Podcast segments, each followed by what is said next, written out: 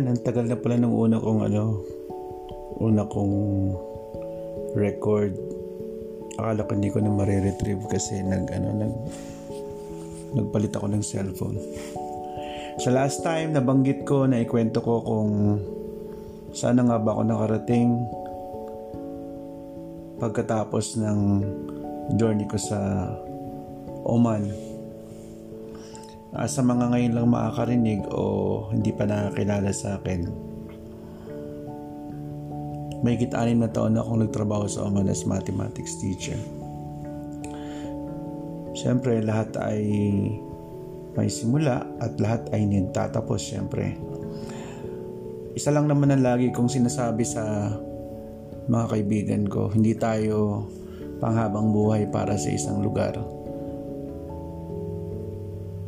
dadalin tayo ng ating mga paa, ng ating mga pangarap at dadalin tayo ng Diyos sa lugar na kung saan makakabuti para sa atin.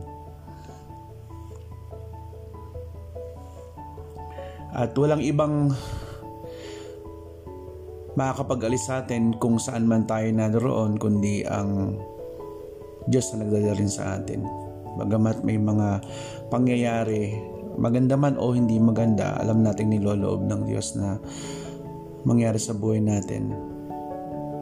Kasi nga, magbubukas ng panibagong kabanata sa buhay natin. Ang hirap kasi pag tiningnan mo lang sa sa pananaw mo bilang isang tao at sa mga nangyayari sa paligid mo, hindi lang sa paligid mo kundi sa buong mundo. Hindi mo sukat akalain, talagang hindi mo makikita kung paano ka hahakbang parang nakapiring ka na hindi mo alam kung ano yung tatapakan mo, ano yung makakasalubong mo o makakabangga mo o kung nasaan ka. Sino yung maaaring tumuklaw sa iyo, kumagat sa iyo. Parang ganun yung yung sitwasyon. Pero susubukan nating humakbang kasi alam natin na hindi tayo pababayaan ng Diyos. Yun lang yung naging pananaw natin sabi nga, nasa Diyos ang awa, nasa tao ang gawa. Bagamat hinihintay natin kung ano yung susunod na mangyari sa buhay natin, hinihintay natin kung dadating na ba, may pagbabago ba, may maganda bang mangyayari o kikilos ang Diyos dun sa susunod nating kamanata ng ating buhay kailangan gumawa pa rin tayo. Patuloy nating tulungan yung ating sarili. Nagbabaka sakali na sa kaunti nating kakayanan, sa maliit nating kakayanan, eh pagpapalain tayo ng Diyos. Kasi tinitingnan pa rin ng Diyos kung gaano tayo uh, nagiging kapa, uh, map, kapakipakinabang para sa sarili natin. Kasi nga, isa yon sa uh, responsibilidad at regalong ibinigay niya sa atin na pangalagaan din natin yung ating sarili. So nung uh, June 2020, matapos ang ilang buwan na nagkaroon ng lockdown at sa trabaho nga namin, online sa hindi kami pinapayagang pumunta sa school lalo na yung mga students namin. So nasa bahay lang kami para para gumawa ng videos i-upload namin and then wait namin kung may magko-communicate sa amin na students and then tutulungan namin sila. So yun lang yung naging scheme ng ng aming uh, work from home nung aming uh, online class para sa aming mga students yung pagkakataon na nagkaroon ng transition, ipinagmamalaki ko na isa ako uh, sa nakatulong, isa ako sa sa nagturo hindi lang sa mga estudyante kundi sa mga teachers kung paano namin itatawid yung uh, face to face sa online kasi nga lahat hindi nakapaghanda. Makalipas ang ilang buwan, uh, kailangan namin pumasok although wala pa rin kaming students Siyempre, nagkaroon kami ng pagkakataong magbalitaan, nagkaroon kami ng pagkakataong magkwentuhan. Isa sa uh, kasama ko sa sa faculty room na teacher ay nag-share ng mga kakaibang karanasan hindi lamang niya kundi ng mga kakilala niya. Mga karanasan ng mga uh, nasa ibang bansa rin mga bagong OFW na hindi pa nagsisimulang sumahod, nag-lockdown na. At isa nga doon, uh, sa kaibigan niya, nagtangka raw na uh, magkaroon ng ano, mag, mag, mag-suicide. Ang nasabi ko lang sa mga kwento niya, salamat kasi kahit papano, meron pa rin tayong trabaho. Patuloy kami nag-usap at uh, in-appreciate namin yung kabutihan ng Diyos sa buhay namin kasi may trabaho kami. At alam mo ba, after 15 minutes, nagring ang phone. So, tumayo ako, lumapit ako at sinagot ko, ang nasa kabilang linya, yung din namin. So, pinapupunta niya ako sa opisina. Pagdating doon, sabi niya, umupo ako at may inabot siyang sulat alam niyo kung ano nakasulat. Matapos lang sabihin ko na salamat sa Diyos dahil meron pa akong trabaho. Nakalagay sa sulat na mawawala na ako ng trabaho. Hindi na ma matutuloy yung yung kontrata ko, hindi na mare-renew. So, dahil alam ko na ang Diyos ang bahala sa akin, hindi ko kailangang ipaglaban yung yung yung sarili ko na dapat i-extend mo ko. Dapat kasi alam ko na uh, yung mga tao mature na sila at nasa panahon tayo ng ano ng ng pandemya. Dapat ang ang nasa isip nila is protektahan natin yung bawat isa. So ang nakakatuwa, panahon ng pandemic, maraming namamatay, maraming nagkakasakit, maraming naghihirap. At yun nga yung nangyayari, nakikita mo, nalalaman mo. Yun din yung mangyayari sa iyo. So, ano yung susunod na kabanata sa buhay mo? Mawawalan ka na ng trabaho. So, kailangan ko manalangin. Kailangan kong umiyak sa pananalangin. At kailangan kong isipin kung ano yung mga bagay na dapat kong gawin naghanap ako ng uh, ibang mapapasokang schools. Ang biyahe mula dun sa lugar namin, kalahating araw, aalis ka ngayong gabi, bukas ng umaga ka pa makakarating. Tapos suntok sa buwan, makikipanuluyan ka, dala mo yung resume mo, mag-iikot ka sa mga schools. Nakuha nga ako pero yung sweldo, ah, hindi naman sa minamaliit ko kasi hindi talaga siya sapat uh, 300 Omani reals. Tapos hindi pa kasama dun yung ano yung bahay. Magkano yung bahay? 100. So 200, parang sa sweldohin mo na lang is 20,000. So magbabayad ka pa sa sa transportation, magbabayad ka pa sa internet. Hindi talaga siya magiging sapat. So patuloy ako nakikipag-bargain actually pero wala talaga. Meron namang isa na interview ako, nag-demo ako, nagustuhan ako, pero along the way biglang uh, iba na daw yung kinuha nila. So, ako naman, uh, tuloy lang, naghanap pa rin ng ibang mga schools na papasukan. Nakailang balik ako sa, sa Mascot, talagang hindi ako huminto kapag may pagkakataon gusto kong pumunta para hanapin ang kapalaran ko. Nakasakay ako sa bus, madilim, kasi nga gabi, nag-iisip ako, nananalangin ako na sana uh, may mangyari, may magandang resulta So, yung paglalakbay ko na yan ng mga ilang beses talagang walang nangyari. Bumalik ako sa ano sa sa Salala. Ito nga sasabi ko kalahating araw ang biyahe mula sa Salala papunta sa Muscat. Bumalik ako at nag search ako sa sa Facebook, may nakita ako. Uh, isang ano, isang kumpanya ng ng ng IT at gusto kong tanggapin. So, sabi niya, hire ako, nag, nag, nag-bargain ako, ang sweldo 500, which is good. Kasi 500 is 50,000. Mas malayo pa rin sa dati kong sahod kasi more than 100,000 yung sweldo ko. Pero sa akin, kasi pandemic naman, magsisimula, tataas naman yan. So inisip ko, okay lang, ang mahalaga, uh, mas mas magiging sapat siya kahit papano.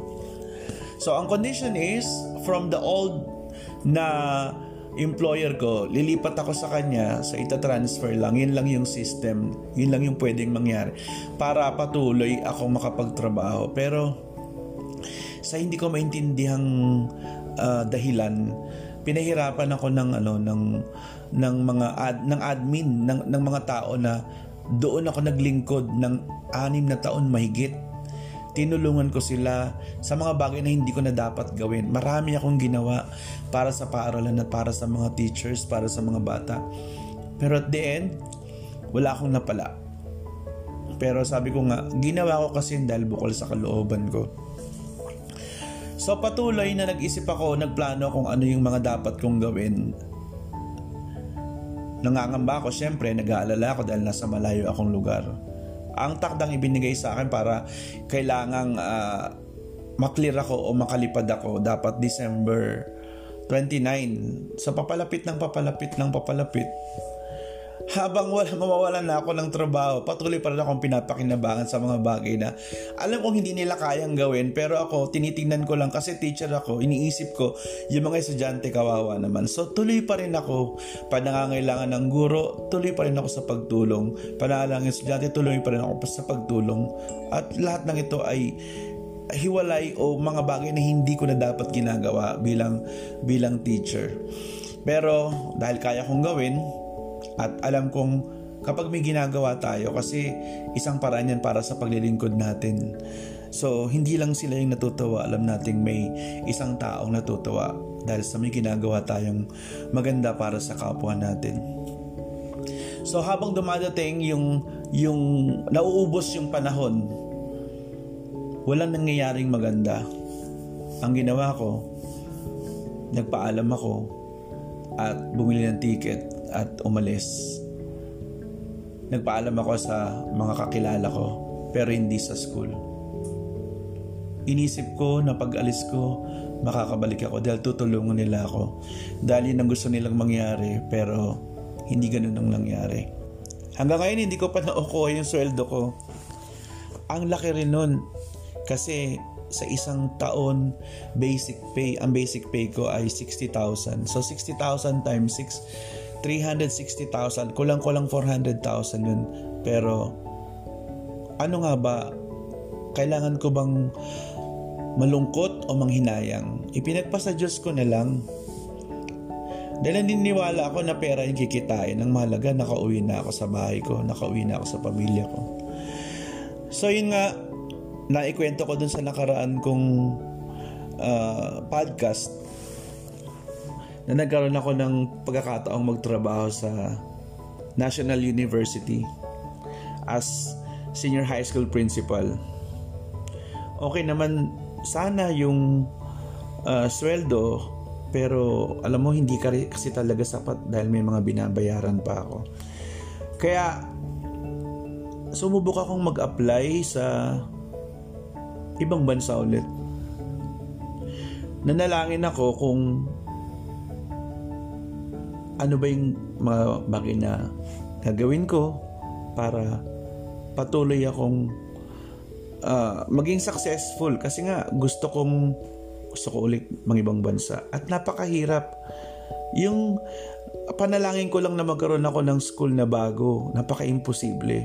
Pero nagrant ng Lord nagrant nagrant ng Diyos para sa akin. So ngayon it's a challenge na naman na magkaroon ako ng panalangin na alam kong hindi imposible. Minsan, ang Diyos kasi hindi talaga imposible, hindi talaga imposible sa Kanya. Kaya wag nating alilimitahan yung mga bagay na hihingin, hihingiin natin para, para sa atin mula sa Kanya. So, katulad din ng ano ng lagi kong ginagawa, meron kang gagawin, hindi lang yung panalangin. Meron kang gagawin at kailangan sipagan mo, pagtiyagaan mo at manampalataya ka kasi meron kang hinihingi at along the way, bago mo matanggap yung mga pagpapala na yan, marami kang pagdadaanan. Uh, sabi nga la roller coaster. At uh, akit, bababa, manghihina ka, lalakas ka, mawawalan ka ng pera, magkakaroon ka ng pera. Pero, yun ang magpapatibay sa'yo, yung pananampalataya mo. Hanggang sa makarating ka dun sa panala, pinapanalangin mo na yun. So, kinausap ko yung mga kakilala ko na teachers sa ibang bansa na nasa Amerika. Sabi nila, nagbayad sila ng uh, more than 15,000 US dollars, almost kalahating milyon. At after 3 years, 5 years, hindi pa sila bayad sa utang nila. So inisip ko, Lord, ganun din ba yung tatahaking kong landas para makarating doon sa sa bansang yon at doon ako makapagturo. Sabi ko naman, kung kaya naman bayaran, sige, pwede siguro. Pero hindi yun naman ng puso ko eh. Merong ibang paraan na hindi magiging magastos yung, yung papasukin ko, yung pag-apply ko. So, ang ginawa ko, hinanap ko kung nasaan makikita lahat ng mga listahan ng sponsors. Pero nung una, tinanong ko kung paano sila nakapunta sa Amerika. Uh, yun, kasi sa Amerika yung ano, yung mga kakilala kong teachers na nagtuturo. So tinanong ko sila kung paano sila nakapunta. Sabi nila through agency. So hinanap ko yung mga agency nila, hindi ako in-entertain. Hindi ko alam ba't hindi ako in-entertain. Sabi ko, ano, ayaw nila sa akin o wala na ba talagang hiring? So ang ginawa ko, naghanap ako ng, ng nag-search ako sa, sa Google, naghanap ako ng mga schools. Patuloy ko pa rin pinagpipray hanggang sa isang araw, nakita ko yung uh, isang website na sa government ng US na nandun lahat ng listahan ng mga schools, ah sorry, ng mga ng mga sponsors para sa mga teachers. So inisa-isa kong basahin ang pumasok sa isip ko mamili ng state kung saan nandun yung kaibigan ko, kung saan nandun yung lugar na gusto kong puntahan. So, may kaibigan ako sa New Mexico, hinanap ko yung yung ano, yung sponsor, kinuha ko yung email address, kinuha ko yung website. Ang isa pang gusto kong puntahan ay ang Texas kasi nung pandemic, ang pinanonood kong sermon palagi ay kay Joel Austin. Sabi ko, one day gusto kong makarating dyan sa, sa Texas. At in-email ko yung uh, mga sponsors na yun. Dalawa lang sila in-email ko. Sabi ng isa, uh, kasi puno na yung ano, wala nang slot. Ang gawin mo, maganap ka ng school, tapos sabihin mo sa akin para may arrange ko ganyan ganyan sa ibang ano sa ibang sponsor hingi tayo ng tulong So, parang hindi ko siya nagustuhan na ganun yung mangyayari. So, parang hindi ko makita na, ah, potential to or magiging successful yung application ko dito. So, yung isa naman, in-email ko, nag-reply agad. Tapos, tinawagan ako. Tinuruan ako ng dapat kong gawin.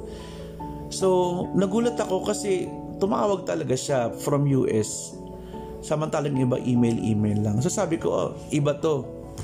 And then, uh, Indian yung kanyang accent. So, adjusted naman yung tenga ko sa Indian. So, naka, nagkaintindihan kami. She instructed me to uh, gumawa ng ano ng isang video answering uh, some I think three questions. So parang video resume. So ginawa ko and then sinend ko sa kanya yung link and then tinitingnan ko ah, wala namang nanonood nung nung video na ginawa ko. And then finally nakita ko 10, 11, 12. Sabi ay sinend niya na siguro sa mga sa mga principals. And then nag-email siya sa akin tapos may message pa siya sa WhatsApp na hindi ko nakikita kasi nga busy na ako sa school.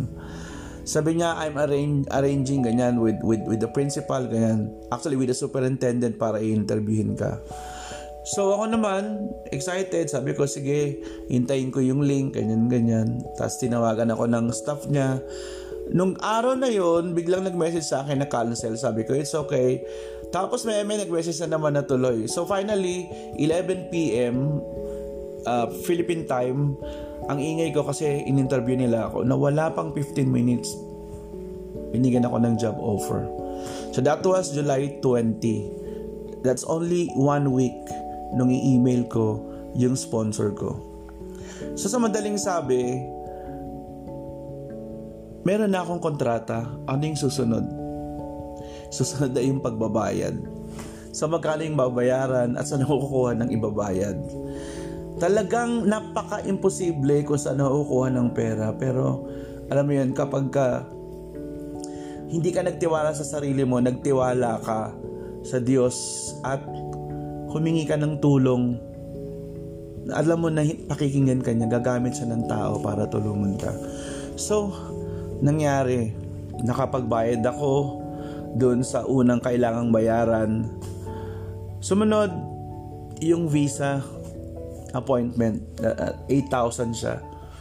Binig, nang nag-message sa akin ay 30 minutes bago mag sorry 30 minutes bago magsarado yung bangko nasa isang lugar ako na hindi ko alam kung saan yung branch na malapit sa akin. So inanap ko sa google map. Sumakay ako ng jeep. Nagbabaka sakali ako. Yung 8,000 hindi ko alam kung saan ako kukuha. Kasi ang sahod namin is kinabukasan pa. Again I knocked. Ng hingi, nang hingi ako ng tulong sa kaibigan ko. Nag gumawa sa ng paraan. Sinend sa akin yung pera. Na withdraw ko. Sa madalang sabi, nakakuha ako ng appointment sa visa. Next is, meron pa akong babayaran para sa mga documents. So, ganoon na naman, kailangan mo na naman maganap ng pera para makapagbayad. Along the way, nag-iisip ako, magbabayad ba ako? Eh wala pa akong visa. Sa mga nababasa ko sa Facebook, sa mga video, parang lagi nilang sinasabing na kinakabahan sila sa interview, natatakot sila, at baka hindi sila pumasa. So paano nga kung nagbayad ako tas hindi ako pumasa? Yan ang nagpa-delay sa akin. Hawak ko na yung pera, hindi pa ako nagbabayad. So inisip ko paano kaya kung hiniram ko yung pera tapos wala akong ibabalik? Ano kung wala akong visa? So nanalangin ako, pinalala sa akin yung dati kong uh, experience na kapag ka dinala ng Diyos ang paa mo, hinakbang niya. Ibig sabihin, makakarating ka sa dulo. Ibig sabihin, makakarating ka dun sa next path makakarating ka dun sa next step. Makakarating ka dun sa finish line. So, nanalangin ako, ibinayad ko yung pera. Ang schedule ng aking visa ay December 19 hanggang sa naging September uh, 10. And then, nakuha ko yung visa. Pagdating ko doon, wala pang 5 minutes yung interview sa akin. Actually, 3 minutes lang ata habang nandun ako, punong-puno pa rin ako ng worries. Paano kung di ako pumasa? Paano kung ganito, ganyan? Nakapila na ako yung susundan kong tao. Narinig ko may binabayaran. That time wala akong dalang pera. By the way, may dala akong cellphone at uh, charger. Uh, power bank. Kailangan mong iwan sa labas at kailangan mong magbayad ng 300 pesos. So, Inihintay ko na sabihin sa akin na ganito magbabayad. Ang sabi sa akin, okay na, approve na yung visa ko. Nagulat ako, sabi ko, iba pala yung ano, iba pala yung uh, para sa akin. Sa kanila lang pala yung may bayad, yung sa akin bayad na. Sa so, umuwi ako, uh, iintay ko kung kailan dadating yung visa. Eto nang masaya kasi biglang bumagyo. Nag-aalala ako na yung branch ng uh, Tugo na pupuntahan ko ah, na, na, na pagdadala nung, nung, nung passport ko ay baka bahain. So pumunta ako ng Webes, Biyernes, Lunes ko pa nakuha.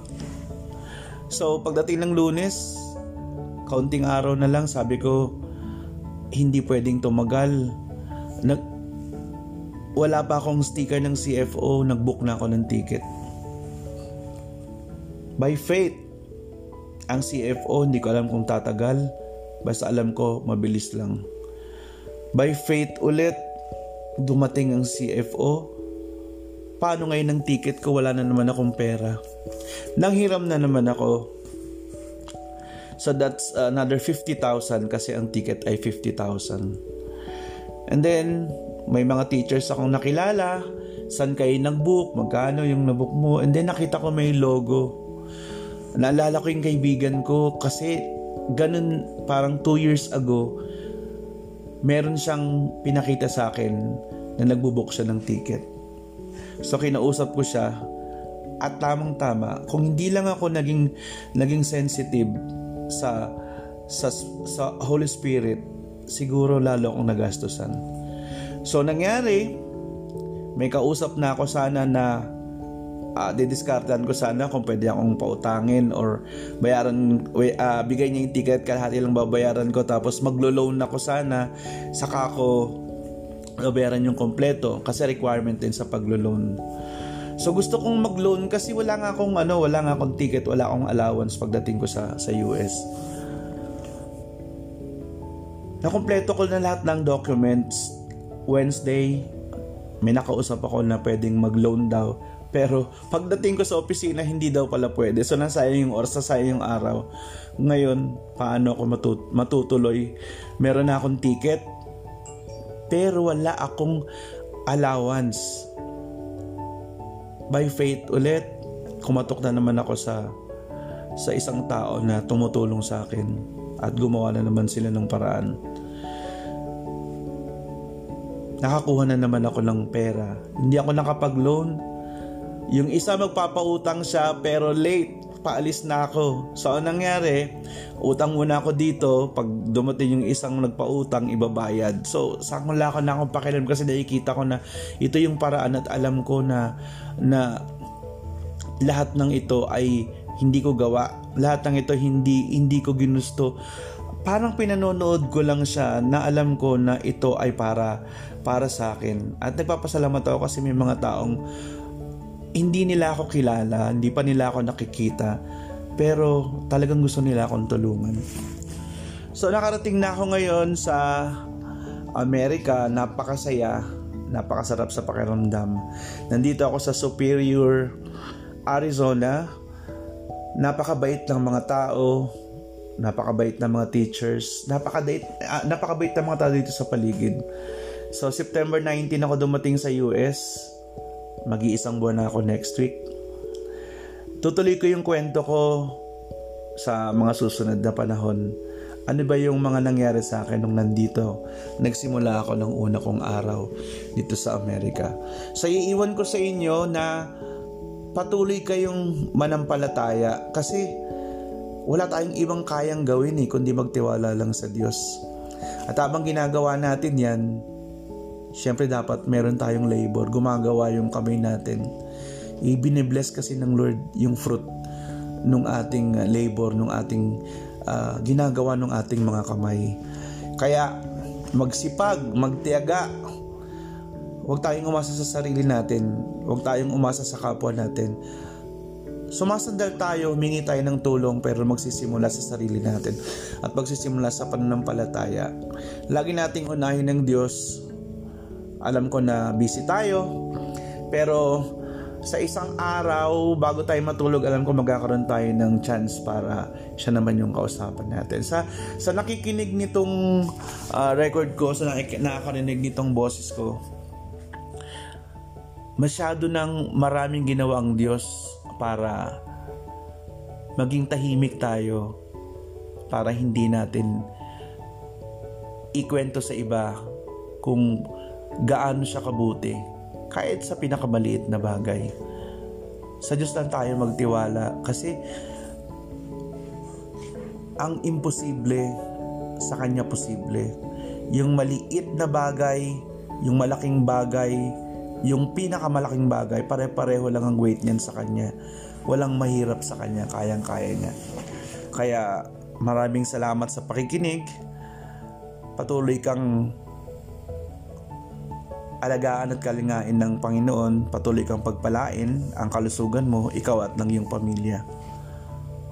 Lord, salamat po sa pagkakataon na kapag uh, salita ako. Alam ko sa kabila ng linyang ito, may taong nakikinig, may taong naguguluhan, may taong hindi alam ang gagawin niya, may taong nalulungkot, uh, may taong naghihintay ng uh, sign mula sa iyo. Salamat dahil ginamit mo ang teknolohiya ginamit mo ang boses ko, ginamit mo yung, yung karanasan ko para uh, magkaroon ng ibang per- perspektibo Salamat dahil uh, ito ay isang ministeryo na alam kong ikaw yung mapapapurihan at ikaw yung uh, natutuwa. Lord, kasangapanin mo nga po Panginoon ako uh, maging ang teknolohiyang ito para may mga taong patuloy na magtiwala sa iyo, patuloy na umasa sa iyo, patuloy na kumilala sa iyo bilang Diyos, bilang tagapagligtas, bilang hari ng kanilang mga buhay. Ito po ang aking samantalangin sa pangalan ni Jesus.